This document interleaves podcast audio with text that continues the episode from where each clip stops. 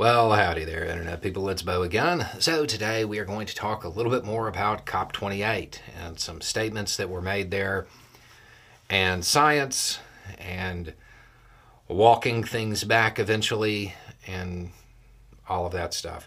So, recently we talked about how there were a lot of people who were looking at this year's COP28, which, by the way, this is a for those who don't know, this is a, a climate summit of world leaders, big deal.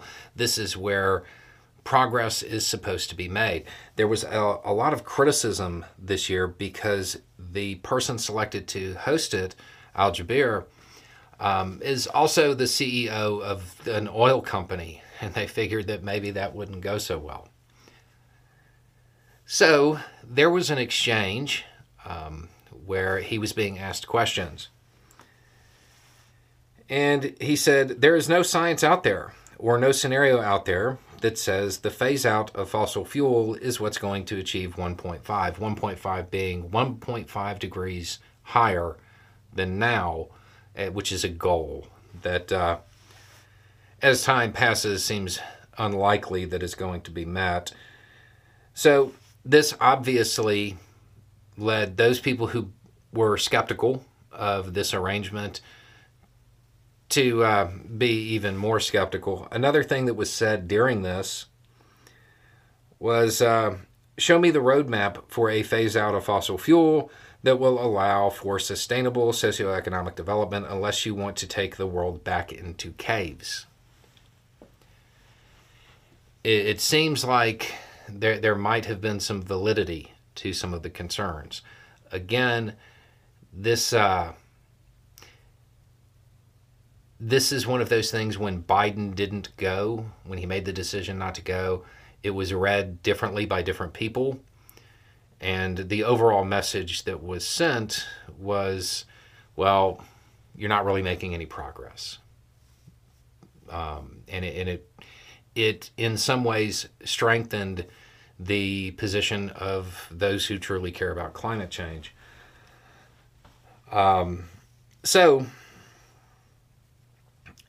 these statements were made, and then later there was an attempt to change the tone and bring the temperature down, pun intended. Uh, Al Jaber went on to say, I have said over and over the phase down and the phase out of fossil fuel is inevitable. In fact, it is essential. He is saying that his comments were misinterpreted that they were kind of taken out of context.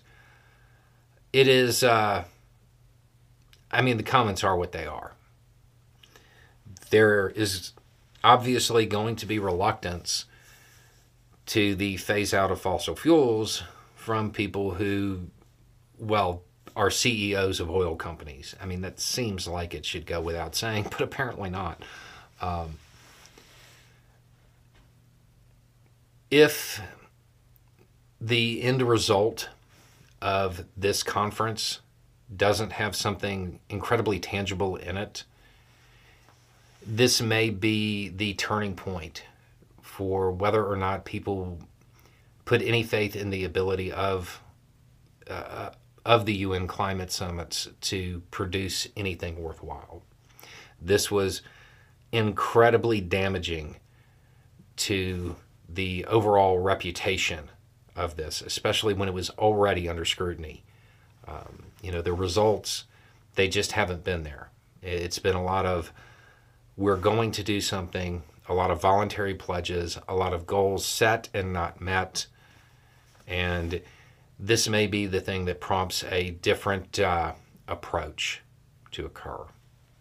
Anyway, it's just a thought. Y'all have a good day.